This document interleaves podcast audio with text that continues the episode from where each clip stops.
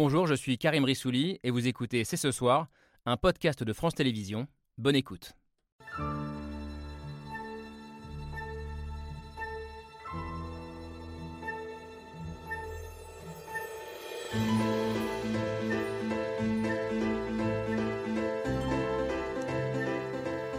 Bonsoir à toutes et à tous, soyez les bienvenus sur le plateau de C'est ce soir. C'était dans la nuit de dimanche à lundi, dans le village palestinien de Ouara, dans le nord de la Cisjordanie. Des dizaines de jeunes colons juifs qui descendent de leur colline pour venger deux des leurs, tués dans l'après-midi, pour frapper des Palestiniens et brûler tout ce qui se trouve sur leur passage. Une expédition punitive et une question. Qu'arrive-t-il à Israël? Qu'arrive-t-il à ce pays?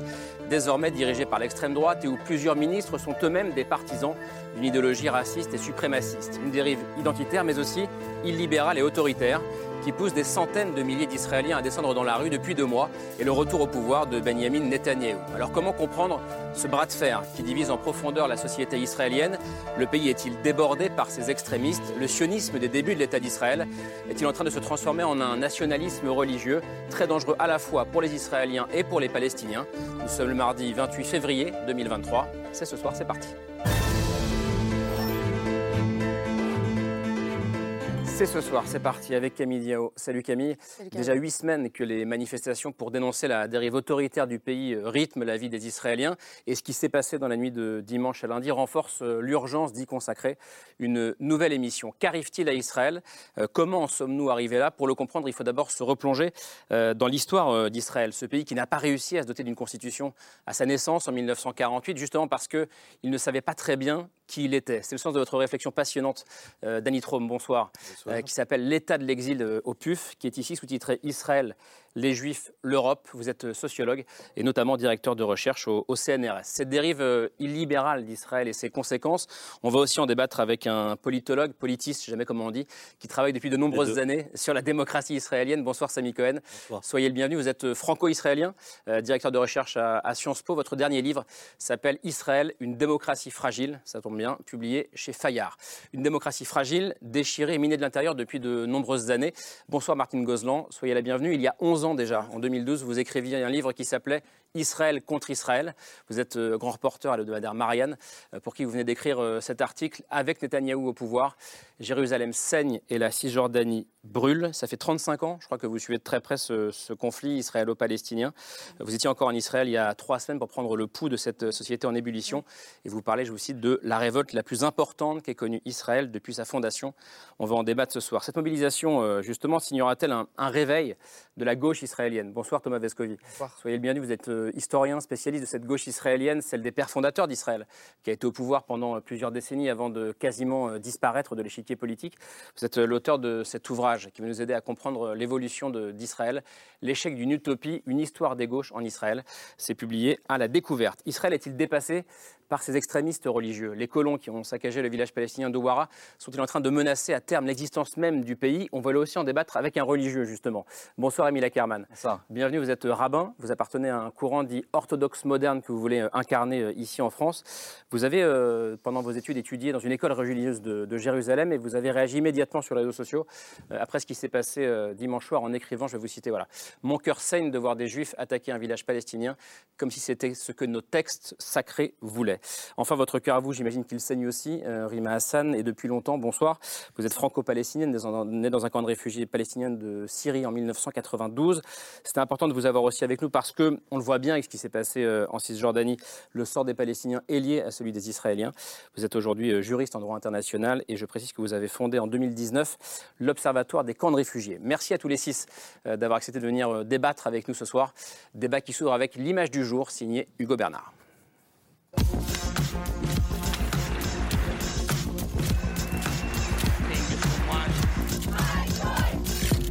L'image du jour, c'est une ville en feu. La ville d'Owara, dans le nord de la Cisjordanie, attaquée dimanche soir par plusieurs dizaines de colons israéliens.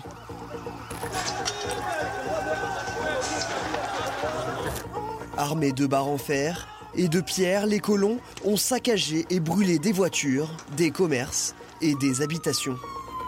في الخمس ميل صاروا حارقين اكثر من 20 منشاه بين محل تجاري بين بيت بين بين شجر الشجر والسلمان منهم يا رجال كله حرق كل شيء وجوههم حرق L'attaque a fait un mort et plusieurs blessés et s'est déroulée sous les yeux impassibles de l'armée israélienne Établi dans ce territoire de Cisjordanie occupée.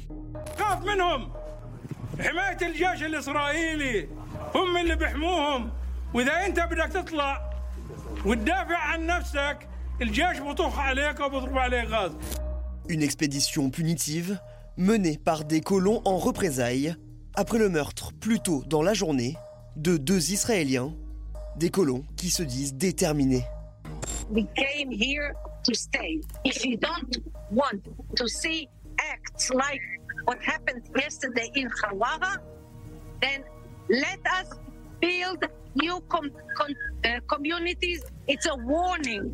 Pour tenter d'éviter l'engrenage face à ces violences, le Premier ministre israélien s'est adressé aux colons.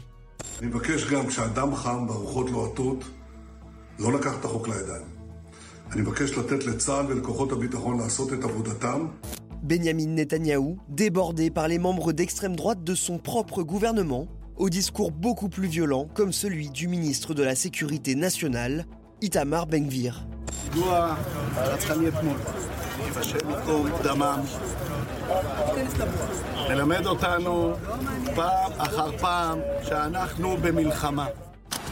Dans l'image du jour, une ville en feu en Cisjordanie et des colons juifs qui défient de plus en plus l'État d'Israël. Alors, on va débattre euh, tout à l'heure de cette dérive euh, illibérale du pays. Mais d'abord, ce qui s'est passé là, cette image du jour, ce qui s'est passé à, à Ouara euh, dans la nuit de, dimanche à lundi, est-ce que ça raconte Comment est-ce que vous qualifiez les uns les autres euh, ce qui s'est passé là-bas? Martine Gozlan Écoutez, la presse israélienne euh, parle de pogrom et moi j'adhère, euh, j'adhère, je, je- je dis effectivement que c'est un pogrom. Et je, C'est un mot extrêmement fort. oui, ben, d'accord, c'est un mot fort, mais euh, effectivement, on ne peut pas euh, se, se jeter impunément euh, sur une ville euh, donc on ne sait pas c'est- sur les- le, le terroriste ou les terroristes qui ont, qui ont tué les deux frères auparavant, parce qu'il ne faut Oui. pas détacher, il faut pas, il faut pas détacher cette horreur du cycle d'horreur qui se perpétue depuis euh, des semaines et des mois. Euh, ça, euh, voilà, donc euh, euh, c'est un pogrom, puisqu'effectivement, on va voir des gens qui sont, qui sont sans défense. Donc ça, ça a une certaine résonance dans la conscience juive. Et Et c'est... C'est pour, c'est pour ça d'ailleurs que ça fait débat et que ça, ça, a un peu choqué. Samy Cohen, comment est-ce que vous, entendez ce mot de, pogrom? Ah, Écoutez, euh, le, mot, le mot ne me choque pas particulièrement, mais il faut re- resituer tous ces événements dans euh, le contexte de l'occupation et de la colonisation. Les- attaques de colons contre les Palestiniens, c'est pas quelque chose de nouveau. C'est récurrent. Il y en a tout le temps contre euh, des champs d'oliviers, contre des bergers, contre des maisons. C'est- vraiment des extrémistes qui sont implantés dans une région qui est déjà habitée, qui ne supporte pas que ces gens habitent là. Leur, euh, en fait, leur, leur objectif, c'est quoi? C'est de refouler ces Palestiniens, qu'ils aillent vivre ailleurs. Et d'ailleurs, ils le disent clairement. Oui, on a entendu cette femme là qui euh, dirige une, euh, une, une Elle, colonie. cette femme est, est une des, une des, li- li- Les leaders. une des leaders des, des, des- des- des colons les plus extrémistes. Mm. Euh, mais, mais Et, et elle dit, si vous ne voulez pas que ça se reproduise, laissez-nous construire de nouvelles colonies. Donc euh, elle, est- elle est assez claire sur le message, en tout cas. Oui, oui, bien sûr, bien sûr. Euh, c'est tout, à fait- c'est tout à fait clair. Donc, donc, donc, au fond, ce, ce qui est nouveau, c'est l'importance de, de la, de, de la violence qui a, qui a été faite là-dedans. Mais, mais ce que je trouve, c'est que voilà, nous sommes dans une situation de cycle de violence, occupation, colonisation, euh, terrorisme ou résistance, se- selon les cas, et, et répression. Voilà, on est, on est dans un cycle euh, avec des hauts et des bas. Là, on est vraiment Dans au un pic. Très haut de, de- de- Très haut. de ce cycle. Rima Hassan. Moi, je trouve ça très intéressant ce recours euh, au terme de, de pogrom, ce, ce que ça, ce, qu'a- ce que ça dit. Mais euh, ce qui est intéressant, c'est que les Palestiniens ont jusqu'à présent toujours eu, euh, euh, disons, voulu attirer l'attention des Israéliens sur les exactions qu'ils pouvaient euh, euh, leur, euh, commettre à leur égard.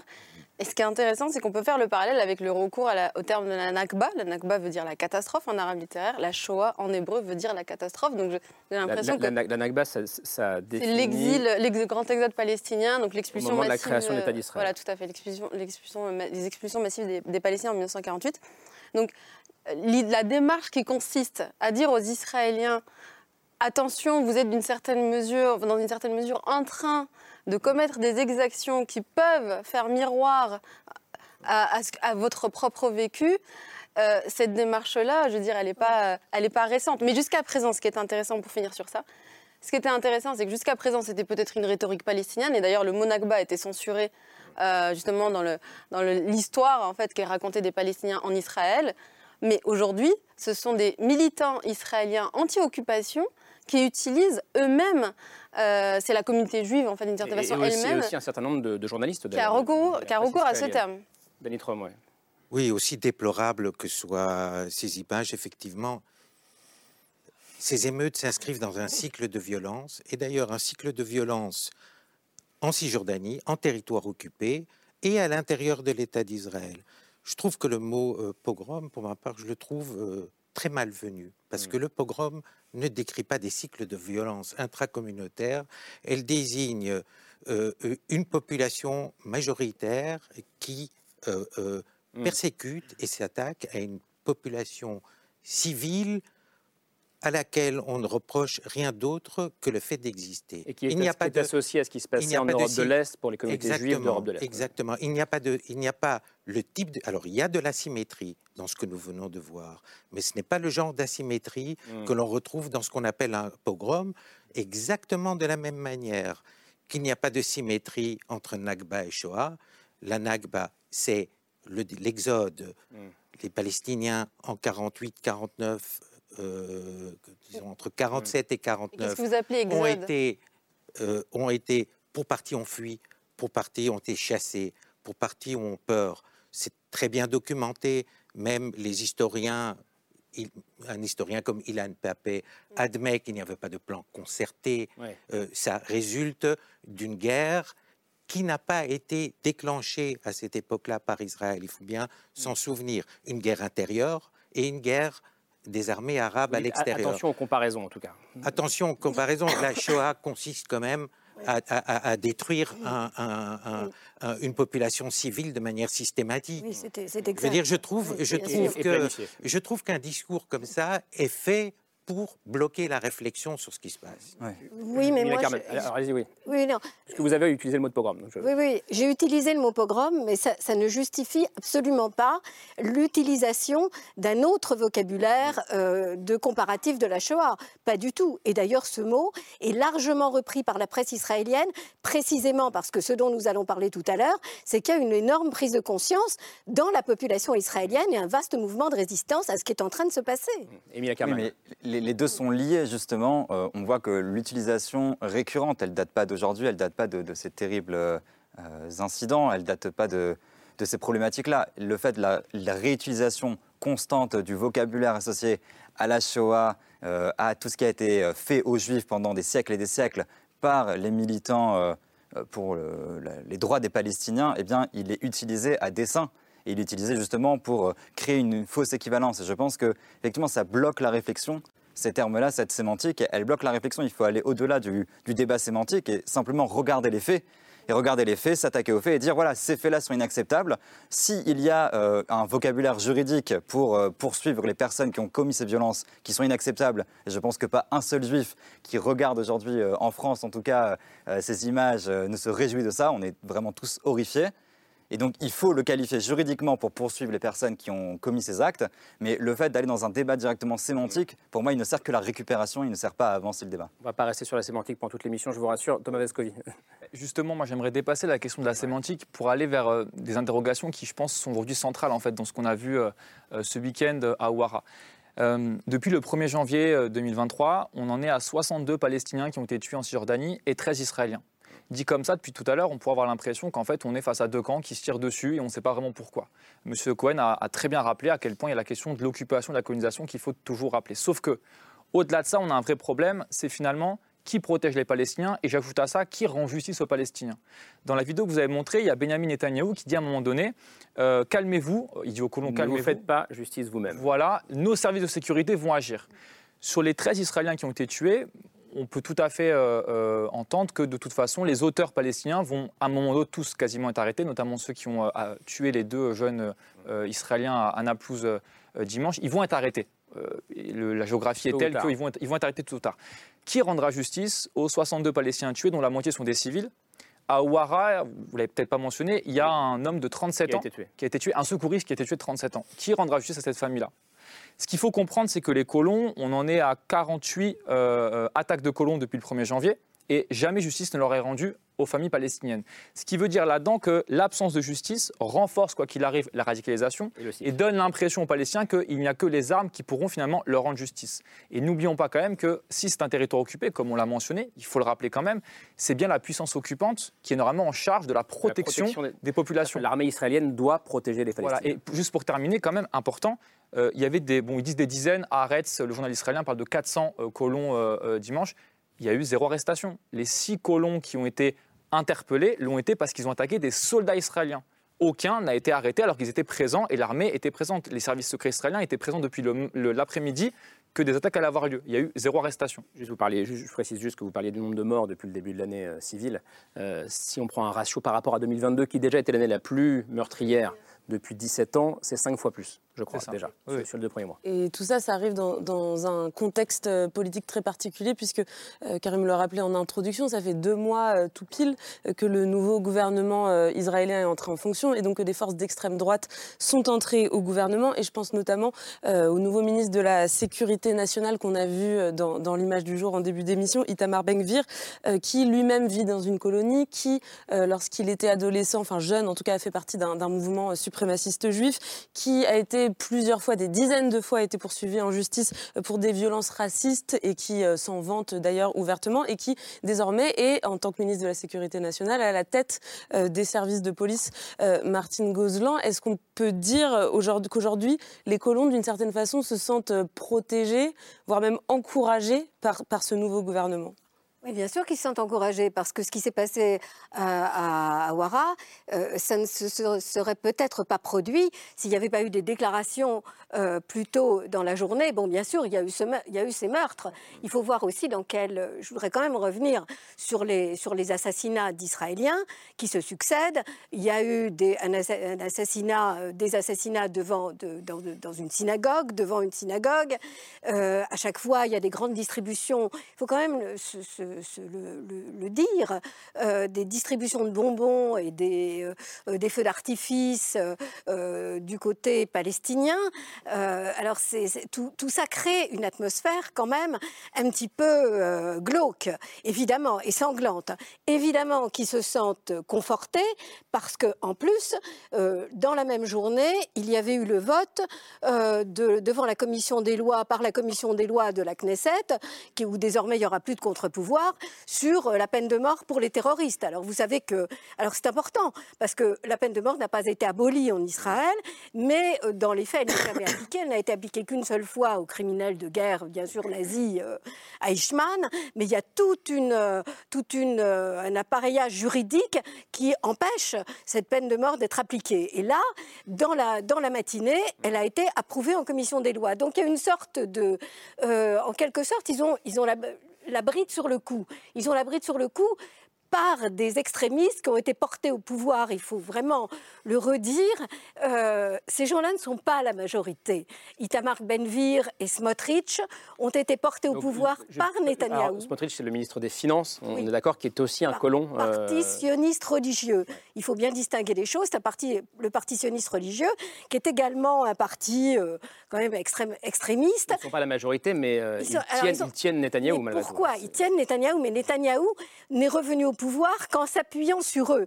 Et c'est ça, finalement, on le verra tout à l'heure, que conteste la société dans un vaste mouvement de répulsion et de résistance. C'est-à-dire ce deal, le, pouvoir, où, et où on vend l'âme d'Israël. Ces gens-là, intéressant sur la, question de l'âme d'Israël, ces gens-là ne sont pas majoritaires, mais ils sont quand même de plus en plus nombreux. On est d'accord là-dessus, euh, Sami Cohen? Écoutez, euh, on, est dans un, contexte où euh, les, deux, ministres qui ont été cités, Smotrich d'un côté, Ben-Gvir de l'autre, euh, non, ce, n'est pas n'importe qui. Ils ont obtenu des, pouvoirs très importants dans les territoires occupés. Smotrich est responsable de l'administration civile, c'est-à-dire que tout ce qui concerne les relations avec les colons et les relations avec les Palestiniens. Et donc les colons ont très bien senti qu'ils ont, ont un appui euh, puissant, un allié puissant au sein du gouvernement. euh, ce n'est pas par hasard s'ils sont descendus par centaines. Ben Gvir, lui, va avoir euh, le pouvoir de, contrôler les, euh, la, police des frontières qui agit à l'intérieur de Jérusalem-Est et dans les territoires occupés. Avec des mots d'ordre, allez-y les gars, avec moi, vous avez complète liberté d'action.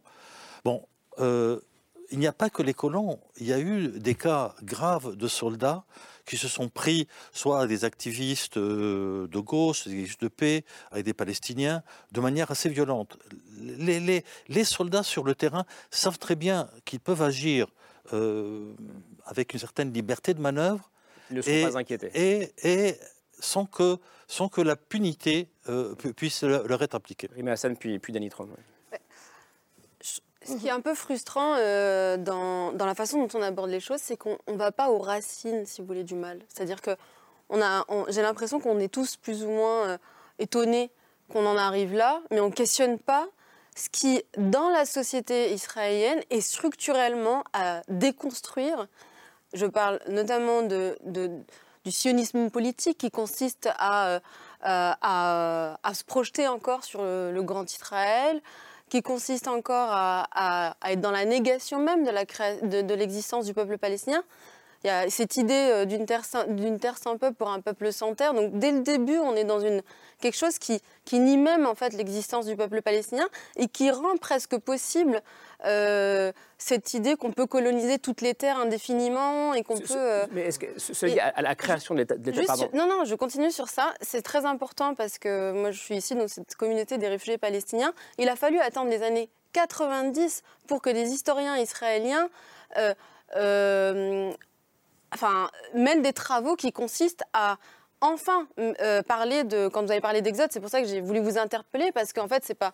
C'est pas les Palestiniens qui sont partis, parce qu'aux années 90, la cité israélienne, le discours, le discours euh, qui était euh, diffusé, c'était que les Palestiniens étaient partis d'eux-mêmes. En réalité, aujourd'hui, on sait, et heureusement que les historiens israéliens ont fait ce travail, on sait que les Palestiniens ont été chassés de chez eux et que l'idée c'était aussi de vider cette terre-là de son, de, du, peuple palestinien. Ces 532 villages qui en 1948 sont détruits. C'est euh, plus de 80% de la population palestinienne qui habite cette terre à cette époque qui est expulsée de chez elle. Donc je pense qu'il faut revenir aussi à, au contexte dans lequel l'État d'Israël s'est créé et ce qu'il faut questionner. Et je termine juste sur ça, excusez-moi. Mais oui, j'essaie. Mais c'est juste euh, aujourd'hui, si on n'arrive pas à accepter le droit au retour des, du, des Palestiniens, c'est que la cité israélienne, ce débat amène la cité israélienne à accepter qu'elle a été créée sur l'expulsion massive des Palestiniens et, leur, ces massacres-là aussi. Vous confondez, vous confondez sionisme et certains courants du sionisme.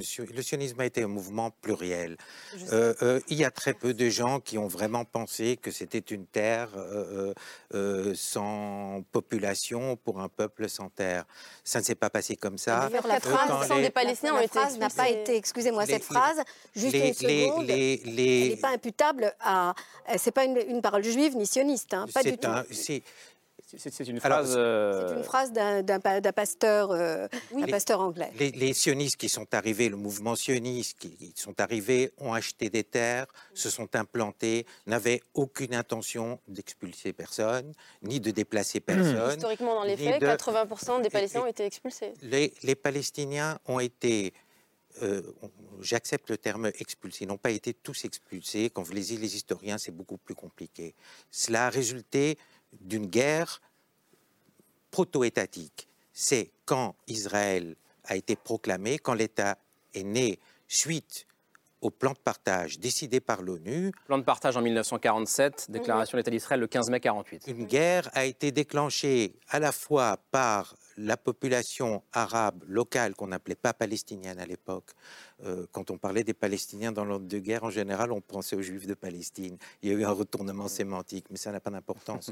Le, le, C'est intéressant la sémantique. Oui, le, et, donc, euh, euh, cela, ça a résulté d'un affrontement dans lequel, effectivement, il y a eu des exactions et certains ont été expulsés. Ce que je voudrais dire là, c'est que ce n'est pas le, le, sionisme qui a pensé cela mais de cette manière. Mais est-ce que le sionisme a été dévoyé Il y a un courant alors, du sionisme qui... Euh, alors, et, est-ce que c'est -ce ces courants-là qui a pris le contrôle aujourd'hui Alors, si on en vient à la situation, je pense qu'il faut, pour, pour mener bien l'analyse, il faut distinguer des partis politiques avec leurs idéologies, qui sont diverses, et la dynamique politique dans laquelle ils s'inscrivent.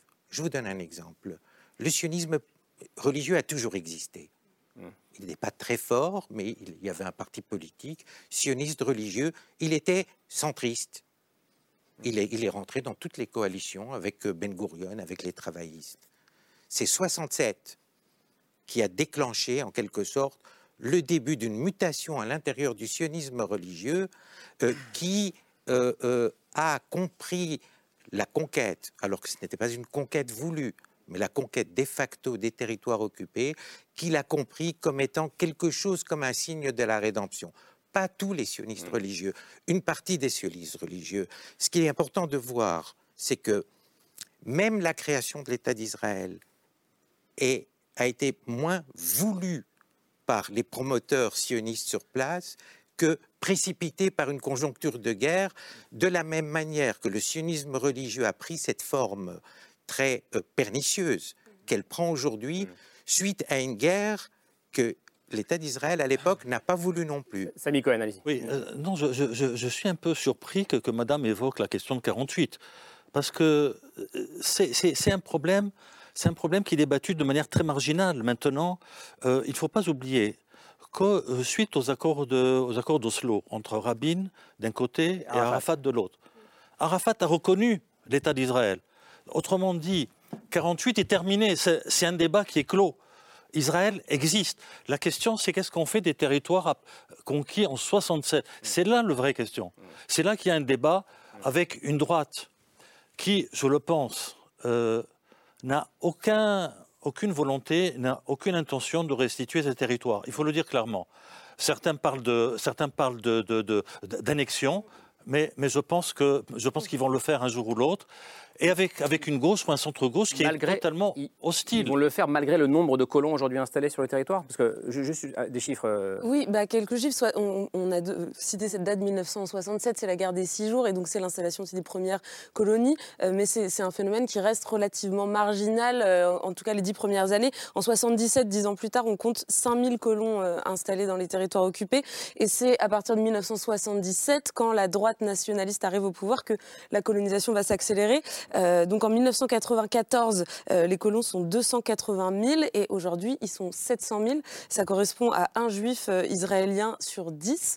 Euh, donc c'est quand même assez important. Thomas Vescovi, est-ce qu'on peut dire d'une certaine façon que dans ces événements d'Ouara ce week-end et dans les violences qu'on a vues ces derniers mois, c'est cette politique de colonisation qui revient comme en boomerang à l'État d'Israël? Elle revient comme un boomerang et en fait, euh, même si on ne fait pas ici un, débat d'histoire, il ne faut pas non plus qu'on s'égare et qu'on laisse affirmer des choses qui ne sont pas pensables. Aujourd'hui, euh, au niveau universitaire et au niveau des historiens, euh, il est très clair que avant la création d'Israël, en, en 47-46, euh, vous avez deux fois plus de Palestiniens sur le territoire. Deux ans après, il y en a 800 000 qui ont été expulsés ou qui sont plus là. Donc il y a eu dès le départ un projet colonial qui a été mis en place, qui est au cœur du sionisme. Le sionisme est un mouvement qui a voulu libérer les juifs d'antisémitisme en créant un État pour les juifs, mais qui s'est fait par le biais du colonialisme. Le, co- le colonialisme, si vous voulez, il est au cœur même du professionniste. Il y a la théorie et la pratique. Ça dépend ce que vous appelez Vous me laissez colonialisme. terminer, s'il vous plaît. Merci, monsieur. Oui, mais Euh, vous utilisez des termes, mais définissez en quoi c'est colonial. Mais on ne fait pas un cours universitaire, je vais essayer de, de finir mon propos. En 48, quand Israël se crée, euh, vous avez effectivement une société qui est là, un pays qui est créé, sauf que les 150 000 Palestiniens qui n'ont pas été expulsés, par exemple, eux n'ont pas les mêmes droits que les autres. Il y a un gouvernement militaire qui est créé. Pourtant, la déclaration d'indépendance d'Israël dit bien que le pays est pour tout le monde. Non, il n'est pas pour eux. Le projet colonial, il fait qu'en 67, quand la guerre des six jours permet à Israël de mettre la main sur la Cisjordanie et la bande de Gaza, la colonisation débute quasiment immédiatement. Les- Présenter le les choses Euh, de je- manière tellement erronée que euh, ça n'a. ça n'a- ça n'a- Vous voulez faire une- un propos Qu'est-ce seul qui, et puis- qu'est-ce qui est erroné juste en- parce que D'abord, d'abord dire la guerre des six contre- jours a permis à Israël, mais la guerre des six jours a été subie par Israël. Elle lui a pris un Elle l'a déclenché, s'il vous plaît. Non, mais on va pas non plus. Peut-être peut-être juste un dire un mot sur le quand vous avez là, moi j'étais sur votre plateau la dernière fois pour dire que les réfugiés c'était les grands oubliés de ce conflit. Eh bien, quand vous dites devant une descendante de réfugiés palestiniens de quatre générations qui est née dans un camp de réfugiés que 48 c'est fini, ça sera Mais pas Arafat a clos cette, euh, ce débat. non, il, il a bah, reconnu l'État d'Israël. Arafat, excusez-moi, c'est on pas. On est euh, sur un nouveau débat. Arafat, déjà, il est plus de ce monde. Et puis, deuxièmement, Et- il y a et 5 Arafat millions. représentait les Palestiniens. Oui, mais il- il- y a 5 millions de réfugiés palestiniens qui vous disent que 48 c'est pas fini puisque leur droit au retour n'est toujours pas euh, effectif, ah, bien alors même qu'il est encore une fois consacré. J'étais sur votre plateau pour le rappeler. Ce droit au retour, il est consacré et il est aussi cumulatif à des mécanismes de réparation dont doivent madame, bénéficier ces Palestiniens. c'est très grave. Laissez Ça- terminer. Madame, c'est très grave. Donc, ça, veut dire, 48, ça veut dire que pourquoi les c'est très grave Palestiniens, ça veut dire que les Palestiniens ne reconnaissent pas la création de l'État d'Israël. Si, si on veut vous- rentrer, euh, si vous revenez constamment sur 48 Mais on- avec un on retour aurait des pu réfugiés, rentrer, si vous ça va être, si- ça va être terminé de On aurait pu rentrer si les frontières avaient été respectées par Israël déjà dans un premier temps. Et dans un deuxième temps, on ne peut pas, et je termine sur ça, d'un côté, dire à toute personne de confession juive dans le monde qu'elle a ce droit absolu, euh, incontestable de venir en Israël pour trouver un refuge, et j'y adhère moi personnellement, je suis devant vous, et j'y adhère personnellement. Mais de l'autre, dire à des, à des millions de réfugiés palestiniens qui sont aujourd'hui des apatrides, qui n'ont aucune citoyenneté depuis quatre générations, qui vivent dans des camps de réfugiés pour plus de 33% d'entre eux, qui n'ont aucun droit de retour sur ces terres. Parce que on ne conditionne pas la création, si vous voulez, de l'État palestinien euh, au non-retour des Juifs euh, sur ces terres, mais à l'inverse, on dit aux Palestiniens, vous ne pouvez pas rentrer chez vous parce que ça va porter préjudice à l'État d'Israël. Quand on a mis la Ce deux poids, deux mesures, il est plus tenable. Émile Carman, sur... Allez-y, allez-y. J'ai l'impression que le, le débat sur, euh, sur 48, euh, la, la- la façon de dire qu'il est clos, c'est le fait qu'il faut un moment qu'on reconnaisse que le sionisme en soi n'est pas un gros mot. Il ne doit pas être un gros mot ni à droite ni à gauche, dans le sens où on, on adhère, on doit adhérer au projet du fait qu'il y a un État pour les juifs qui existe. Et c'est ça la définition étymologique du sionisme. Mais pour pardon, pardon, pardon, pardon, pardon, pour essayer d'avancer. euh, et- et- et- je vais, re- je vais- pardon, non, non, je vais reposer, je vais reposer cette question. Est-ce que le projet sionisme initial a été dévoyé? Est-ce que le sionisme religieux prend de plus en plus de place dans ce pays Et est-ce que ça vous inquiète les uns les autres? Les projets, le, projet sionisme, le il évolue par définition. Il n'était pas, c'était pas un projet religieux euh, au départ, c'était même un projet qui était. Et aujourd'hui, euh, les amis, aujourd'hui. il était opposé. Voilà, au départ, il était opposé par les religieux. Aujourd'hui, il y a un, un sionisme religieux, un sionisme qui instrumentalise euh, les textes de la Torah, qui instrumentalise les textes du, du Talmud et de la tradition juive pour servir une idéologie, et tout est idéologie, pour servir une idéologie qui est raciste, qui est suprémaciste. Il y a d'autres sionismes, il y a une multiplicité de sionismes et de, une multiplicité de sionismes, de sionismes religieux qui, eux, n'instrumentalisent pas ces textes euh, de la même façon. Vous avez étudié à, à Jérusalem, vous me disiez en préparant l'émission en 2015, c'est ça Et vous disiez, j'étais au Premier Loge pour voir euh, l'évolution de ce nationalisme religieux. Euh, comment est-ce que ça se traduisait? J'ai vu, euh, j'ai vu de mes propres yeux des, des tracts euh, pour euh, Meir Kahana être distribués, voilà, des tracts euh, dis- disant Kahana avait raison, être distribués On à des on élèves précise- on de, précise de juste 18-19 euh, ans. qui il est. hein, euh, et- Meir et Kahane. Meir Kahana, voilà, c'est euh, le, le- celui qui a créé le- la Ligue de défense juive, qui aujourd'hui est une organisation euh, euh, qui est considérée comme terroriste dans plusieurs États. Et, c'est qui est- un qui est qui- suprémaciste qui juif. inspire euh, Itamar Ben-Gvir. Voilà, c'est c'est l'inspiration aujourd'hui de, de certains euh, projets Il a suprémacistes. été assassiné à New York. Il a été assassiné effectivement Alors, par. euh, par- mais- Je, je veux- je voudrais dire quelque chose Mais- euh, euh, ça, relatif à ce qui a été dit. Moi, j'aimerais bien qu'on 48. qu'on- qu'on avance quand même sur notre débat. Ça, aussi, s'il juste dire voilà, que ce, ce suprémaci- ce suprémacisme-là, il continue à exister à travers l'instrumentalisation de certains textes. Il y a différents euh, sionismes religieux, il y a différentes orthodoxies aujourd'hui en Israël qui sont présentes, mais par contre, il n'y a- euh, on ne remet pas en question le projet sioniste euh, initial. Et ce projet sioniste initial, c'est le fait de dire les Juifs ont droit à une terre. Ce projet-là, en soi, il n'est pas dévoyé dans le sens où les Juifs ont toujours le droit à leur terre. Par contre, il peut, dès le départ, il y avait des, des voix qui s'élevaient pour dire il faut qu'on travaille avec les, avec les Arabes palestiniens qui sont, euh, qui sont présents. Ces voix-là n'ont pas été écoutées. Mais j'aimerais bien que, que dans ce débat aussi, on puisse revenir, parce que si on revient à 48, on peut revenir à 1929, 1933, dire il y a eu des violences contre les juifs, la présence juive dès le départ est un problème. Donc au lieu de revenir et de relancer, il faut dire maintenant qu'est-ce qu'on fait maintenant, qu'est-ce qu'on fait pour, avancer? Mais et- pour ça, il faut qu'il y ait une reconnaissance de la présence juive, de l'acceptation de la présence juive, autant qu'une reconnaissance du fait qu'il y a aujourd'hui des Palestiniens qui ont été lésés, et il faut qu'on réfléchisse à comment Ju- Juste parce, que, avancer. juste parce que ce qui nous intéresse, c'est quand même de voir l'évolution, euh, l'évolution aussi de, de, de- de- de l'État d'Israël et du projet euh, i- initial. Je vais juste citer Ben Gourion, fondateur de l'État d'Israël, on est en 48, et en 49, il dit ça. Lorsqu'il a fallu choisir entre toute la terre sans État juif et un État juif sans toute la terre, c'est la seconde option qui a été choisie. Et quel est le principe directeur du nouveau gouvernement aujourd'hui, celui dirigé par Netanyahou? C'est le peuple juif a droit exclusif et inaliénable sur toutes les parties et la terre d'Israël. On voit bien la différence entre les deux. oui, mais moi je voudrais quand même, euh, puisqu'on est quand, on est quand même dans, dans l'histoire, dans les territoires, dans la Cisjordanie, dans, ce qui était, dans, le, dans la confrontation terrible et sanglante en Cisjordanie. Mais ça, ça correspond à ce que je viens de dire, hein, pardon. exactement, mais je voudrais quand même, on ne peut pas faire ce débat sans revenir sur les multiples tentatives de dialogue et les multiples tentatives de concession et d'opportunités de, euh, qui ont été euh, quand même qui ont été tissées et qui maintenant évidemment sont au point mort, mais qui ont été tissées à la fois, bon bien sûr, il y a eu le processus d'Oslo, ensuite il y a eu il y a eu l'assassinat terrible, il y a eu l'assassinat de, de Yitzhak Rabin, Rabin en 95. Voilà, le 4 novembre 1995, qui, a, qui est, où, finalement Israël a découvert, puisqu'il a été euh, assassiné par un extrémiste par juif, un fanatique, par un fanatique juif, qu'il y avait quelque chose en son sein qui couvait, etc. Mais ensuite, les, les, les tentatives de médiation, les, les, dialogues ne se sont pas interrompus. Il faut quand même se souvenir qu'il y a eu, il y a eu, il y a eu euh, en 2000, sous l'égide de Clinton, il y, a, il y a eu Camp David, où un certain nombre, un certain nombre de paramètres ont été déclinés. C'est-à-dire qu'il y, y, a eu, euh, il y a eu pardon, pourquoi, pourquoi est-ce que vous rappelez ça, pour bien comprendre? Pourquoi est-ce que vous rappelez ça? Je rappelle ça parce qu'on fait exactement comme s'il n'y avait jamais eu de tentative euh, de euh, rendre justice aux Palestiniens de la part des Israéliens. Or, ces tentatives ont eu lieu et elles se sont soldées par des échecs. Mais... Excusez-moi, Karim, je voudrais quand même, je, voudrais quand même euh, vous rappeler que au, à Tabar, en, janvier 2001, une ultime tentative, alors que la deuxième intifada bat, son, cours, il y a, y a des, des, des avancées extraordinaires qui ont été proposées et elles ont toutes été refusées. Elles ont été refusées. Pourquoi Il y a des blocs de colonies qui, devaient, qui devaient rester, très peu, et ensuite il y avait une souveraineté, une souveraineté palestinienne sur le mont du Temple qui a été refusée. Pourquoi Shlomo Ben Ami, je voudrais absolument quand même le, on peut, redire. On peut, on, peut, on peut entendre ce que vous dites et c'est passionnant. Et quand même, est-ce qu'on peut quand même poser la question Oui, j'entends bien. Mais est-ce qu'on peut dire les deux choses en même temps Est-ce qu'on peut dire ça et poser la question de est-ce que la société israélienne aujourd'hui est malade de ses colons et de ses nationalistes? Est-ce que cette question est possible? Est-ce que je peux répondre? Bon, écoutez, vous avez posé la question, est-ce que le sionisme s'est dévoyé? Il faut réfléchir en termes de génération. La génération des années 30-40, euh, c'était des sionistes, euh, en tout cas ceux qui menaient, ceux qui étaient les leaders du mouvement sioniste, ceux qui ont créé l'État d'Israël, étaient des nationalistes modérés, pragmatiques. Ils avaient accepté d'ailleurs le plan de partage en 1947 entre un État palestinien et un État juif. Ceux qui n'ont pas accepté ce partage, ce sont les Palestiniens et les États arabes. Et donc il y a eu, à la suite de cela, la première, guerre. la première guerre de 47 et puis de 48.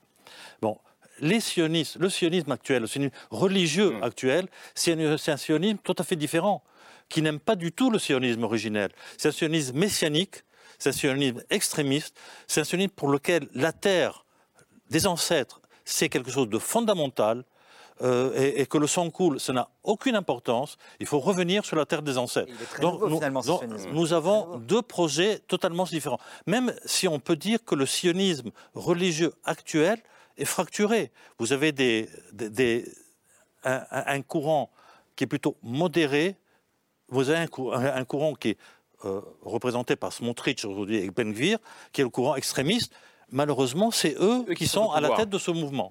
Et une des preuves, juste euh, pour ajouter un, élément, une des preuves que ce courant est fracturé et que même à l'intérieur du sionisme religieux nationaliste de droite, il y a, euh, il y a des, différents, c'est qu'on a euh, la preuve, j'avais envoyé ça à votre journaliste, on a sur la chaîne Cannes en octobre 2022 un représentant de euh, la communauté de Arbracha, donc de la colonie d'Arbracha, d'où sont partis les, attaquants, les assaillants, qui demandent, euh, qui demandent justement à la police d'intervenir et, de stopper les extrémistes nationalistes religieux qui harcèlent les Palestiniens au quotidien. Donc c'est-à-dire que même au sein du sunnisme religieux de droite, parce que la communauté de Arbracha, elle est euh, sunniste religieux basique de droite, on demande de, de dire, on demande à l'État de dire aux, colons, euh, colons extrémistes, calmez-vous, euh, ce n'est pas votre rôle. Est-ce que c'est fait d'ailleurs? Est-ce qu'aujourd'hui, euh, l'armée israélienne, ou est-ce que Netanyahou est écouté par ces jeunes qui sont descendus à Awara dans la nuit de dimanche à lundi? Non, mais en fait, vous avez une impossibilité de toute façon de les contrôler, puisqu'on a donné une totale impunité à ces jeunes-là. Ce qui est au cœur du débat en fait depuis tout à l'heure et qui crée, je pense, un peu cette, ce sentiment de, de zizanie, si je peux employer ce terme-là, euh, c'est qu'on ne, s'entend pas sur finalement euh, est-ce que à un moment donné ou pas le projet de créer Israël a complètement dérivé. En fait, il a dérivé parce que vous avez vu progressivement une impunité qui a été laissée à la colonisation, qui a pénétré ensuite la société israélienne elle-même. C'est-à-dire que quand la colonisation a débuté, on a laissé faire euh, en 67, puis 77, ça, a accéléré. Aujourd'hui, ça a complètement pénétré Israël. Vous avez parlé de l'assassinat de Rabin par un extrémiste euh, juif. Euh, on peut mentionner aussi qu'en dès 83, à Jérusalem, manifestation de, la paix maintenant, vous avez un, un, militant qui est tué par un extrémiste juif aussi. Donc ça vient de loin. Ça vient de loin, mais en fait, tous les gouvernements successifs en Israël qui, sont, qui ont été au pouvoir n'ont jamais véritablement agi pour que cette colonisation s'arrête, ou même pour que ces groupes de jeunes euh, ultra-violents puissent être hmm. interpellés ou ne serait-ce même qu'inquiétés. Il a fallu parfois des drames humains incroyables pour que ça soit le cas. Donc là, aujourd'hui, ce qui se passe, c'est qu'en fait, en laissant une totale impunité à ces gens-là, on leur donne l'impression que c'est possible ce qu'ils font. Ce qui me paraît, moi aussi, important, c'est bien de comprendre que le débat qu'on a tout à l'heure entre euh, sionisme religieux, gauchiste, etc., euh, il ne doit pas non plus oublier qu'en Israël, il y a eu une incapacité quand même dans ce pays à penser l'État pour tout le monde. Vous avez dit à l'heure, M. Cohen, le fait qu'Israël a été créé euh, avec l'idée que ça soit un, pays pour les juifs, excusez-moi, je ne sais plus forcément comment vous avez employé ça, mais c'est un État qui, de fait, a une impossibilité ou du moins une difficulté à penser qu'il peut être pour tous et qui ne peut pas forcément être que pour les juifs. Mmh. Et là, en fait, en ayant ce discours-là, on laisse l'impression, on laisse la, possibilité à ces jeunes-là de considérer que bien, si l'État est à nous, tout est à nous. Et si l'État palestinien crée les Juifs pour en vivre Il y a la confusion entre euh, la société israélienne à l'intérieur de l'État d'Israël et la situation de colonisation à l'extérieur, bien que le rapport entre mm. intérieur et extérieur, il y a un lien entre les deux, bien entendu. Euh, euh, ce que je voudrais dire quand même, si on regarde la situation du gouvernement actuel, qu'a fait Netanyahou? En fait, il a uni tous ceux qui s'opposent à l'esprit de la déclaration d'indépendance de l'État d'Israël. C'est comme ça qu'il a monté son gouvernement. Hum. Donc, euh, euh, il a assemblé tous ceux qui contreviennent à l'esprit du sionisme tel qu'il s'est développé depuis la création de l'État d'Israël, mais pas seulement les années 30-40 avec le leadership travailliste, y compris le Likoud, y compris le Likoud le grand parti de la droite euh, israélienne. Et le grand parti de la droite, y compris le Likoud tel qu'il existait il y a encore dix ans avec Benny Begin, avec, avec tout un ensemble de personnalités qui étaient des nationalistes, certes, mais des libéraux. Euh, y compris le président de, de, de, l'État, Rivlin. Euh, voilà.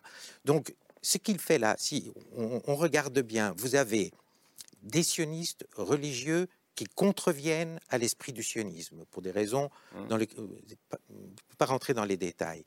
Euh, pour, pour les sionistes classiques, il n'y a pas de sacralisation de la terre. Mmh. Quand il y avait sacralisation, il y avait critique, on ne voulait pas d'État. Ce qui se passe avec le sionisme religieux, c'est que vous avez l'addition de terre sacrée, État fort. Et c'est là la catastrophe. Maintenant, il représente 10% des députés. Qui sont les autres? Les autres, c'est une partie, c'est le Likoud, qui lui, et ça malheureusement on peut être pessimiste, parce que cette idéologie du sionisme religieux a quand même déteint aussi sur le mmh. Likoud. Mmh. Et puis vous avez les orthodoxes qui, eux, ne sont pas du tout des sionistes religieux, qui sont en général très rétif, en rapport, en tous les cas pour les, les, les orthodoxes ashkenazes, un rapport très contrarié à l'État. Mais qu'est-ce qu'ils partagent avec les autres? Ils partagent avec les, les, autres le goût de la contre-révolution. Hmm. C'est ce qui se passe là, c'est une contre-révolution. Euh, euh, c'est une, une contre-révolution contre qui, qui est menée par une coalition hétérogène on parle, alors on va en parler de cette coalition et de euh, cette dérive. Alors certains l'appellent autoritaire, d'autres euh, illibérale, euh, d'autres emploient des mots encore plus forts. Et depuis deux mois maintenant, ça fait huit samedis d'affilée, que des dizaines, puis des centaines de milliers d'Israéliens dénoncent les attaques contre la démocratie du gouvernement de Netanyahu dont on vient de parler, notamment avec sa réforme de la justice qui fait craindre le pire à beaucoup de monde. On poursuit le débat juste après le billet de Pierre Michel qui nous rappelle tout ça.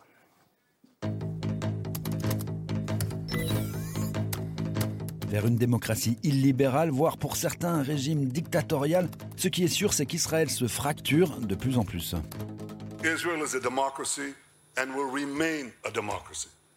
Ça, tout le monde n'en est pas sûr.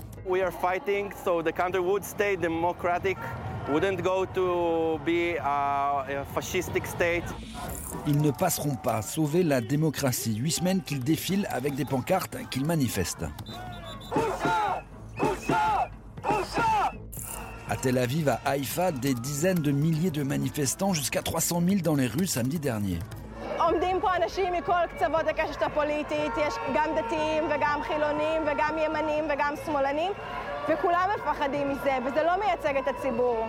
Cette réforme, c'est celle de la justice, une réforme voulue par Netanyahou. Une réforme qui affaiblirait la Cour suprême et donnerait quasiment tout pouvoir au gouvernement.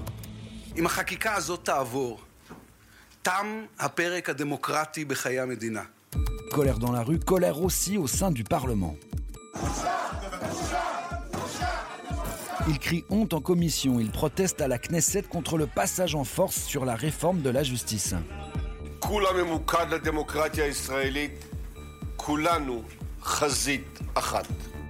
Parce que dans un pays sans constitution, une Cour suprême menacée, ça veut dire plus aucun garant, plus aucun gardien des lois fondamentales de l'État hébreu.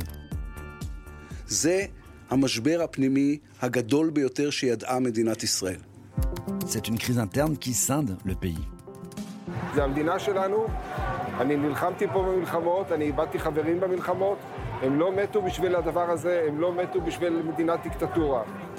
Samedi, sur une banderole, on pouvait lire D'une start-up nation à une nation cadenassée. Il y avait le visage de Netanyahou, autour de lui ceux de l'ayatollah Ramenei, d'Orban, d'Erdogan et puis de Poutine. C'est être en bien triste compagnie. Alors cette image euh, du drapeau là est très forte. Les mots et le vocabulaire, une fois de plus, euh, sont aussi très forts. Quand on entend Ehud Barak, euh, ancien Premier ministre travailliste, ancien ministre de la Défense pendant de nombreuses années, qui a fait toutes les guerres dans les années euh, 60-70, qui dit « S'ils n'arrêtent pas, nous entrerons dans une dictature ». On a entendu Yair Lapid aussi, qui est le chef de l'opposition aujourd'hui, qui parle, je le cite, d'une campagne d'extermination de la démocratie israélienne. Ils vont très loin. Est-ce qu'ils vont trop loin, Sami Cohen, ou est-ce qu'ils ont raison? Écoutez, ce qui se passe actuellement est très simple. Dans, euh, dans le régime, dans le système politique israélien, contrairement aux autres démocraties occidentales, et notamment la France et les États-Unis, Israël ne possède qu'un seul contre-pouvoir institutionnel, c'est la Cour suprême. Voilà. À partir du moment où la Cour suprême ne peut pas euh, annuler des lois ordinaires, par n'importe lesquelles, qui sont en contradiction avec des lois fondamentales, notamment la loi fondamentale sur euh, la dignité de l'homme, à partir de ce moment-là, vous avez une Knesset, une majorité qui exerce sa tyrannie C'est-à-dire sur le reste du c'est-à-dire peuple. qu'il suffit d'avoir la majorité à la Knesset, le Parlement israélien, pour pouvoir changer la Absolument. loi fondamentale. La Knesset elle-même n'est pas souveraine, puisque la majorité dépend de l'exécutif. Et, et donc, en fait, on donne, ça donnera à l'exécutif tous les pouvoirs de légiférer, de faire des lois sur tout et n'importe quoi, et notamment de s'en prendre aux minorités, de s'en prendre aux droits de l'homme, sans qu'il y ait aucune institution qui puisse les protéger. Je reprends les mots. hein, euh, Alors, euh, on parle de dérive illibérale, de populisme, parfois, euh, en disant qu'Israël ressemble aussi à d'autres pays du monde qui ont vu ces dérives illibérales et populistes. Alors, on parle du Brésil, de, de la Hongrie. Euh, Est-ce que euh, la nature même de l'État d'Israël et les conditions de sa, de sa fondation changent un peu l'équation? Absolument. Vous avez à la fois ce qui se passe dans plusieurs parties du monde. Il suffit de penser aux États-Unis de Trump. Oui. Hein Euh, donc vous avez un phénomène comme ça. Mais s'ajoute à cela alors une fragilité de l'État d'Israël qui est liée au fait que l'État était censé se donner une constitution. C'était une stipulation euh, de l'ONU au moment de sa naissance. C'était une obligation et il n'y est pas parvenu. Pourquoi d'ailleurs? Et elle n'y est pas parvenue pour une raison très intéressante. En général, quand vous lisez l'historiographie israélienne, on vous explique ah ben comme il y avait des religieux, des laïcs, euh, euh, on n'aurait pas pu se mettre d'accord, il valait même pas trop en discuter. Mais la, vraie raison n'est pas celle-là. Si vous reprenez le débat à la Knesset, la première Knesset, euh, euh, le débat tournait autour du fait que les députés se sont dit nous n'allons pas pouvoir édicter une, une constitution parce que nous ne sommes pas au complet. Et ils le disent en 1950. Qu'est-ce que ça veut dire? On n'est pas, au pas complet? Mais ça veut dire que le peuple est encore hors de l'État, dans l'esprit des sionistes. Parce que le sionisme, c'est une dynamique. C'est une dynamique. Et donc, et je fais court, Non, et ça, on touche ici au cœur d'une Ouais. particularité de l'État d'Israël qui fait que il est né d'une dynamique de l'histoire juive dans lequel le peuple ne peut pas être étatisé. La définition des Oui, juifs étant, étant euh, qu'ils sont en exil. Ça, Alors, ça- il ça peut y avoir... l'échec de la normalisation. Vous avez dit ça et c'est une impossible normalisation. Et l'absence de constitution a fait que euh, euh, euh, le fonctionnement, c'est une démocratie représentative de type Weimar, c'est-à-dire avec une extrême distribution des sensibilités à l'intérieur de la Knesset, et que le fonctionnement a été un peu familialiste. On s'accordait, on, faisait des cons- on, faisait des coalitions, etc. Mais qu'est-ce qui se passe quand il y a polarisation? Ça, c'était une situation qui n'était pas prévue. Quand il y a polarisation, un camp peut jouer contre l'autre et il n'y a plus de constitution, qui est, comme le dit Samy Est-ce très que- justement, qui, qui est le seul contre-pouvoir possible euh, Est-ce que, de la Knesset est-ce que- et est-ce du que- est-ce que- gouvernement. est-ce que ça met, euh, pour ceux qui ne connaissent pas toutes les vicissitudes de la vie israélienne euh, et qui nous regardent ce soir, est-ce que ça met la démocratie israélienne en danger?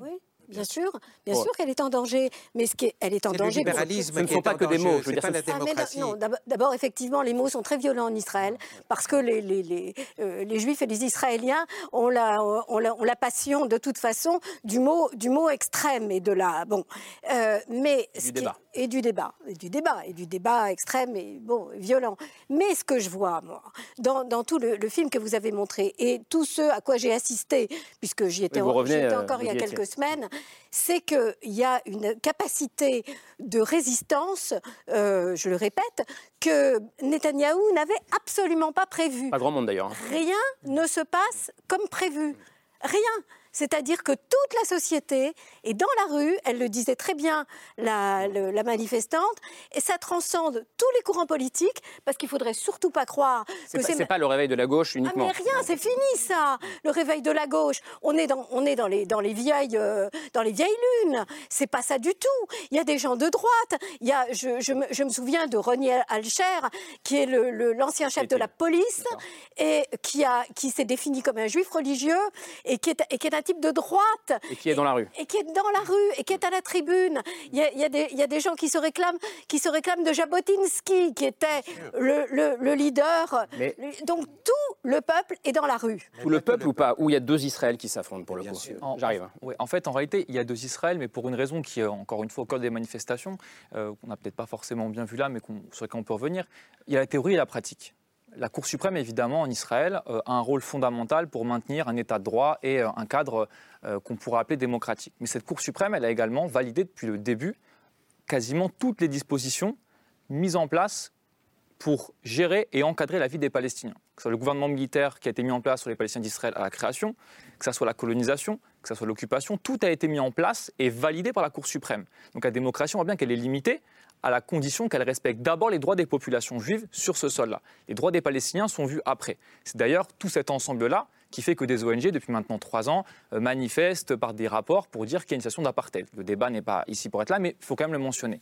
Sur cette question-là de l'apartheid, vous avez donc du coup, dans les, dans les manifestations, une division majeure, qui est, et c'est peut-être le cas que euh, Ouara a peut-être réveillé ça encore plus, où en fait, au début des manifestations, vous aviez euh, en gros une manifestation pour la démocratie pour dire le problème, c'est Netanyahou.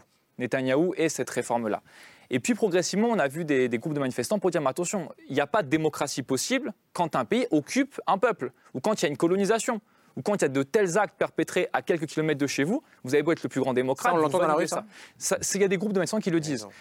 Non, vous mais dites pourquoi vous. vous dites non? Mais c'est incroyable. Il y a des groupes de manifestants pris en photo sur Internet qui le montrent. Ce qui, ça arrive, mais on voit bien que les gens qui. Le, le- le point de la Cour suprême, c'est ça. j'aurais bien aimé le- terminer, le vous central. tout à l'heure, mais C'est le point bon. central de, euh, D'accord. Donc, euh, de juste- ces manifestations. D'accord. Le cœur. Euh, Quand vous avez 150 000 personnes dans la rue, c'est sûr qu'il y a. Jusqu'à 300 000 euh, le week-end dernier. Ce qui s'est passé en revanche, c'est qu'avec Ouara, on a eu, euh, je pense, des prises de position importantes, notamment par exemple, je mentionnais euh, euh, à- avant le plateau, euh, Merav Mereli, qui est la leader du Parti travailliste en Israël, qui a employé également aussi le mot de pogrom et a appelé à ce qu'on revoie complètement la manière dont on envisage Israël. Ça ne peut plus continuer comme ça avec ces gens-là. C'est peut-être ici une prise de conscience qui, moi, me paraît importante et qui peut être un porteur d'espoir. À savoir qu'il y a une vraie interrogation en Israël sur le fait que cette démocratie-là est peut-être limitée et il faut la revoir. Parce que vous avez beau dire tout à l'heure que tout le monde manifeste. Des manifestations en mouvement social, c'est bien, mais d'ailleurs, ça ne fait pas un projet politique. Israël a connu en 2011-2012 de grands, un grand mouvement social, moins fort que cela, mais un grand mouvement social. Ça a fini dans finalement une victoire de Netanyahou et un maintien au pouvoir. Vous avez quand Parce même- qu'il n'y avait pas de mouvement politique quand derrière. un Mais là, c'est différent, c'est le- un Le mot séisme espoir, vous l'avez prononcé quand même. existentiel. Ouais. c'est ça tient à l'existence même, J'arrive- et j'arrive, à l'âme d'Israël. J'arrive, ce qui est Rima en Hassan, train de mais justement sur le- ce séisme existentiel, comment est-ce que vous le regardez, vous? J'ai l'impression aujourd'hui qu'à l'intérieur d'Israël, il y a vraiment un, un séisme existentiel dans le sens aussi où toutes les, il y a, toutes les factions sont en train de se rendre compte qu'il y a un problème au cœur euh, même de la vie, de la vie juive, de la vie euh, israélienne, euh, qui concerne d'un côté les Palestiniens, mais de l'autre côté même le, le, le projet, le projet juif.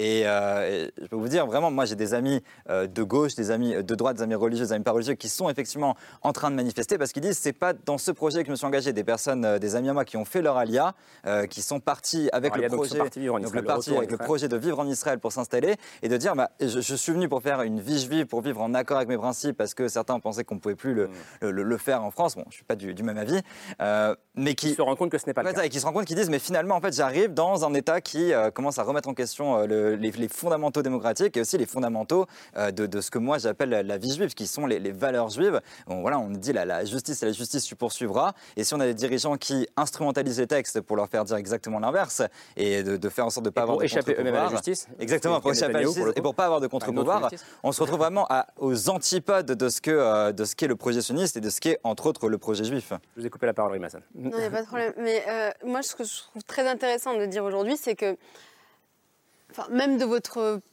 enfin, de votre point de vue, je trouve que, du point de vue des médias, on présente encore ce conflit comme euh, une opposition entre Palestiniens et Israéliens. Or, aujourd'hui, on est dans les faits, dans une fragmentation des deux sociétés. Et aujourd'hui, il y a des Israéliens qui se sentent plus proches de Palestiniens que d'autres Israéliens. Quand on voit qu'il y a des Israéliens qui se font eux-mêmes tabasser par des colons quand ils vont à la cueillette des oliviers avec certains Palestiniens, on est aujourd'hui dans cette réalité-là. Et je pense qu'il faut... euh, Il faut changer notre regard il sur. faut euh, changer notre regard sur la- les mutations du conflit. Il n'y en a pas une seule, il y a des mutations du conflit. Mais tout comme le peuple palestinien est aussi fragmenté. Aujourd'hui, Mm. vous pouvez avoir des Palestiniens qui sont plus proches de certains Israéliens, peut-être, que de d'autres Palestiniens. Il C'est faudrait une- les entendre. Comment? Il faudrait les entendre. Parce les- que le dernier, écouter, madame. le dernier, je suis désolée, moi j'essa- j'essaye d'écouter tout le monde. Le dernier Palestinien que j'ai eu le bonheur de rencontrer et d'écouter, c'est le philosophe Sari. Oui, pardon. Là, mais- vous écoutez une Palestinienne aussi. Oui, euh, d'accord. Mais bon, Laissez-la terminer peut-être euh, son propos. d'accord. C'est Sari Noussaïbé, on y reviendra. Sari Noussaïbé. Ce que je trouve très intéressant, c'est qu'il faut qu'on se mette, si vous voulez, qu'on fasse les mises à jour du logiciel sur les mutations du conflit. Et parmi ces mutations du conflit, je sens que je vais faire bondir euh, les. Il d'en quelques face. minutes, mais allez-y, faites mais, les gens. mais la mutation du conflit aujourd'hui, et c'est sur la question démocratique, ce que disent aujourd'hui les ONG internationales, et j'en ai parlé la dernière fois, on n'a pas eu le temps de développer, et je pense qu'il faudrait une émission sur ce, ce- ce thème pour être dans la pédagogie et dans effectivement l'explo- enfin, ex- pouvoir explorer les rapports internationaux sur le sujet, c'est qu'aujourd'hui, on est Israël face, est face à un dilemme, c'est qu'il ne peut plus se définir comme un État juif et démocratique. Soit ça reste un État juif, et dans ce cas, il exclut. Pourquoi? Parce qu'on est dans une réalité d'annexion et de colonisation des territoires Soit ça reste un État juif, et dans ce cas-là, il exclut les Palestiniens. Et on arrive vers ce qu'on appelle un régime d'apartheid qui est documenté par Amnesty International, Human Rights Watch, les Nations Unies. Soit on arrive vers un État démocratique, et dans ce cas-là, un État qui intègre Qui les autres qui est composantes multiconfessionnel. et qui est multiconfessionnel. Samy Cohen là-dessus. Il y, a- il y a quand même un point fondamental qu'on n'a pas évoqué. Moi, je pense que l'absence de constitution, ce n'est pas le, le problème fondamental. L'Allemagne vit sans constitution, elle a des lois fondamentales. Israël a des lois fondamentales. Le problème, c'est que ces lois fondamentales, pour la majorité d'entre elles, elles sont très mal protégées. Je veux dire par là que une majorité peut arriver au pouvoir et avec une majorité simple de 61 députés sur 120, modifier la loi fondamentale en l'espace de 15 jours. C'est ce qui est en train de se passer aujourd'hui. Et non pas sur des enjeux fondamentaux, sociétaux, politiques, mais sur, pour des questions personnelles, pour faire entrer, par exemple, le ministre de l'Intérieur qui a, été, euh, euh, dont la nomination a été annulée par la Cour suprême, le faire revenir. Bon, là, c'est quelque chose de très grave. C'est là qu'il faut modifier quelque chose dans, dans la législation israélienne, c'est que ces lois ne puissent pas être modifiées qu'après un consensus dans le pays. Ça, c'est un problème fondamental. Je voudrais revenir sur la, aborder la question qui est très importante de l'État juif et démocratique. Bon, c'est, certains disent que c'est un oxymore. Est-ce qu'on peut être juif et démocratique? Écoutez, moi, moi, je pense que c'est, c'est vraiment très compliqué parce que Israël, effectivement, tant qu'il se euh, euh, définit pas comme l'État de tous ses citoyens, ne sera, est une démocratie quand même, mais une démocratie bancale. Imparfaite. Imparfaite, et ben, je dirais même bancale. Euh, vo- voilà, euh, euh, il faut dire qu'elle a permis quand même, au fil des années, à la sa population arabe palestinienne qui vit dans le pays, elle lui a permis des droits fondamentaux extraordinaires. Euh, je ne vais pas rentrer dans le détail, mais, mais quand même. Ça pose aujourd'hui, ce, ce, que, j'entends de ce que dit Rima Hassan, c'est aussi qu'aujourd'hui, vu la situation géographique euh, du pays, vu la colonisation, l'annexion des terres, l'annexion des terres, ça fait qu'il y a aujourd'hui de facto un grand ensemble. Et ce qui est, intéressant de dire, c'est que les Palestiniens n'ont pas de citoyenneté dans ces territoires. Pour finir, pour finir. Le, problème, le, problème de l'État juif et démocratique, c'est que la minorité arabe d'Israël ne possède pas des droits politiques collectifs sur l'État. C'est-à-dire que la, loi fondamentale de l'État-nation du peuple juif en juillet 2018 dit très clairement ce pays appartient aux Juifs. Ça, c'est le changement de 2018. Hein. C'est ce changement de 2018. C'est gravé dans le marbre. Mm. C'est quelque chose de très grave. Ça veut dire que ça. C'est pas gravé dans le marbre, parce que c'est une loi fondamentale. Ah ça stigmatise toutes les autres minorités. Aux autres minorités, on leur dit vous avez des tas de droits, vous pouvez voter, vous pouvez faire aller, mais vous n'avez pas un droit politique sur cette terre. Vous êtes en train de remettre en question ils ont le un droit politique puisqu'ils sont. Attendez, pardon, pardon, pardon, juste pour comprendre. À ce niveau-là, j'ai l'impression, j'ai du mal à comprendre le fait de, vouloir remettre en question le caractère juif, qui est le caractère fondamental du projet sioniste. Et il faut, il faut le dire, il faut accepter.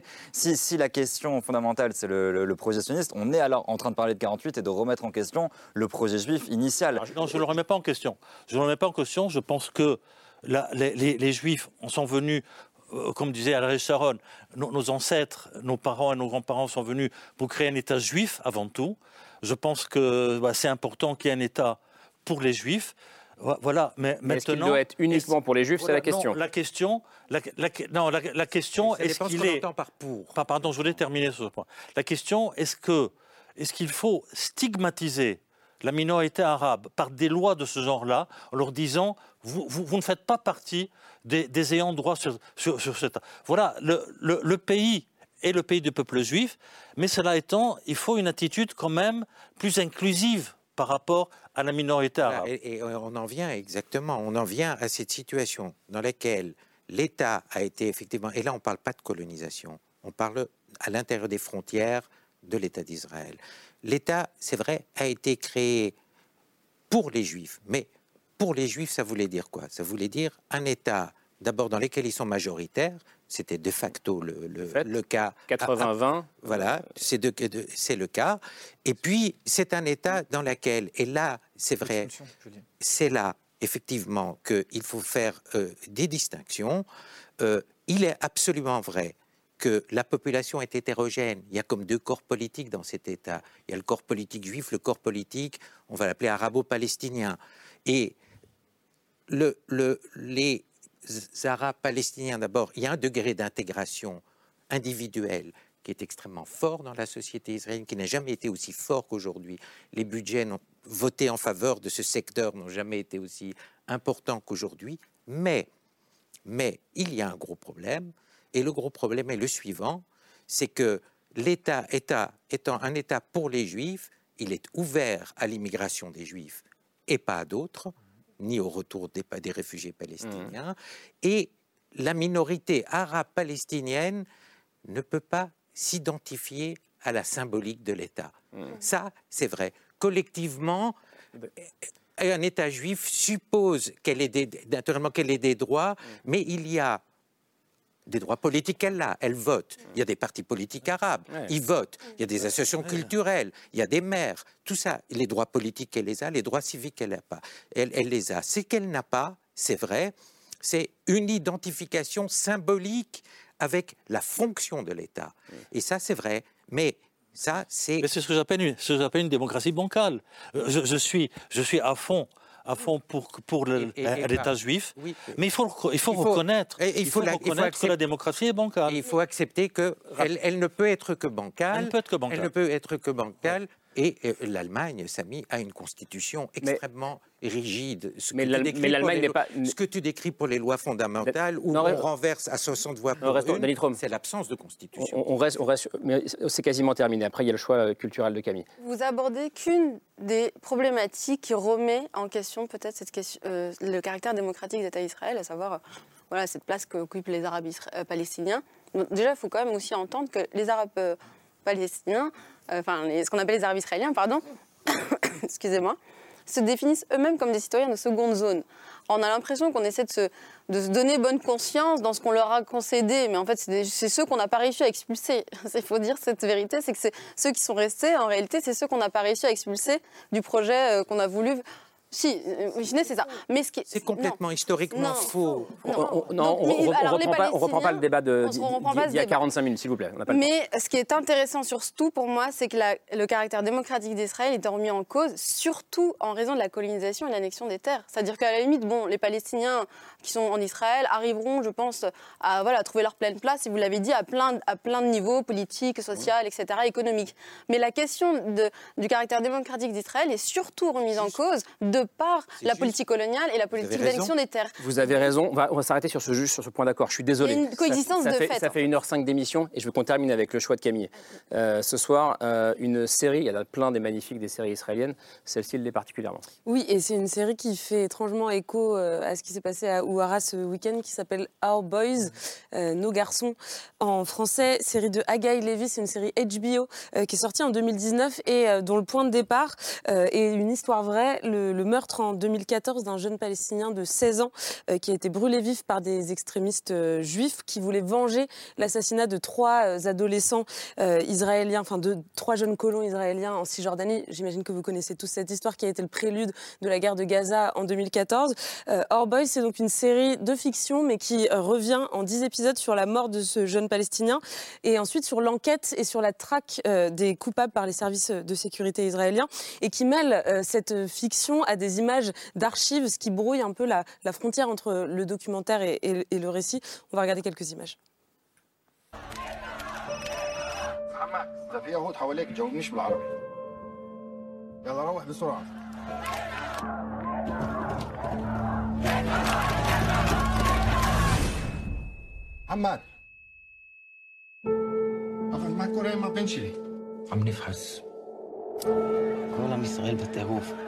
כי נקמה זה דבר טבעי.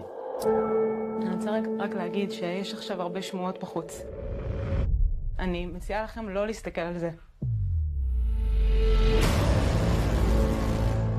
الآن جدة شاب إذا هاد ابنك أو لا لو يهودي أبطال أما عربي تعرفوش الشيء צריך להוציא את זה מיד ולסגור את הסיפור. תעשה מה שצריך.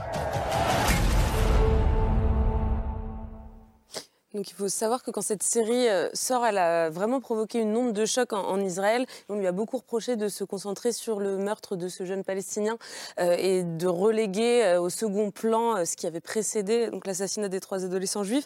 Benjamin Netanyahu, dont on entend la voix à la toute fin de, la bande-annonce, a qualifié la série de série antisémite, lui a reproché de dégrader l'image d'Israël à l'étranger. à mon avis, c'est surtout une série qui se frotte sans, sans hésiter aux, aux recoins les plus sombre de, la psyché euh, euh, israélienne et qui décortique aussi euh, très bien les mécanismes de la haine et de la vengeance. Et en ça, elle a une portée qui est assez universelle et qui dépasse la simple histoire du conflit israélo-palestinien. C'est une série HBO, donc, et ça s'appelle Our Boys. De Hagaï Levy, qui est un scénariste israélien assez fantastique. Merci beaucoup. Merci euh, d'être venu débattre avec nous ce soir. C'était euh, passionnant, sportif mais passionnant. Merci Rima Hassan d'être euh, venu ce soir. Emilia Carman, merci à vous. Je signale votre livre qui vient de sortir. Alors, c'est pas sur la situation en, Israël. Il s'appelle N'oublions pas qui nous sommes. Réflexion sur les minorités visibles. C'est publié au Seuil. C'est une réflexion autour de l'identité et de la laïcité euh, également. Merci à vous. Merci Martine Gozlan. Euh, je signale votre dernier livre consacré à Israël, euh, qui c'était pour les 70 ans de l'État d'Israël. Il y a 5 ans. Israël, 70 ans, cette clé pour comprendre, publié à, à l'archipel. Thomas Vescovi, votre livre à vous, L'échec d'une utopie. Je pas, s'il est là. L'échec d'une utopie, euh, une histoire des gauches en Israël, publié à la découverte. Merci à vous, Samy Cohen, d'être venu ce soir. Israël, une démocratie fragile, publié chez Fayard. Beaucoup de livres ce soir. C'était intense à préparer. Et puis Danny Trom, le livre dont on a parlé ce soir euh, pas mal, L'état de l'exil, les Juifs, l'Europe, Israël. Il vient de sortir, lui, euh, au PUF. Merci à vous. Merci Camille. À demain. Ce sera autour de 22h30. Et merci à vous pour votre fidélité. Ciao.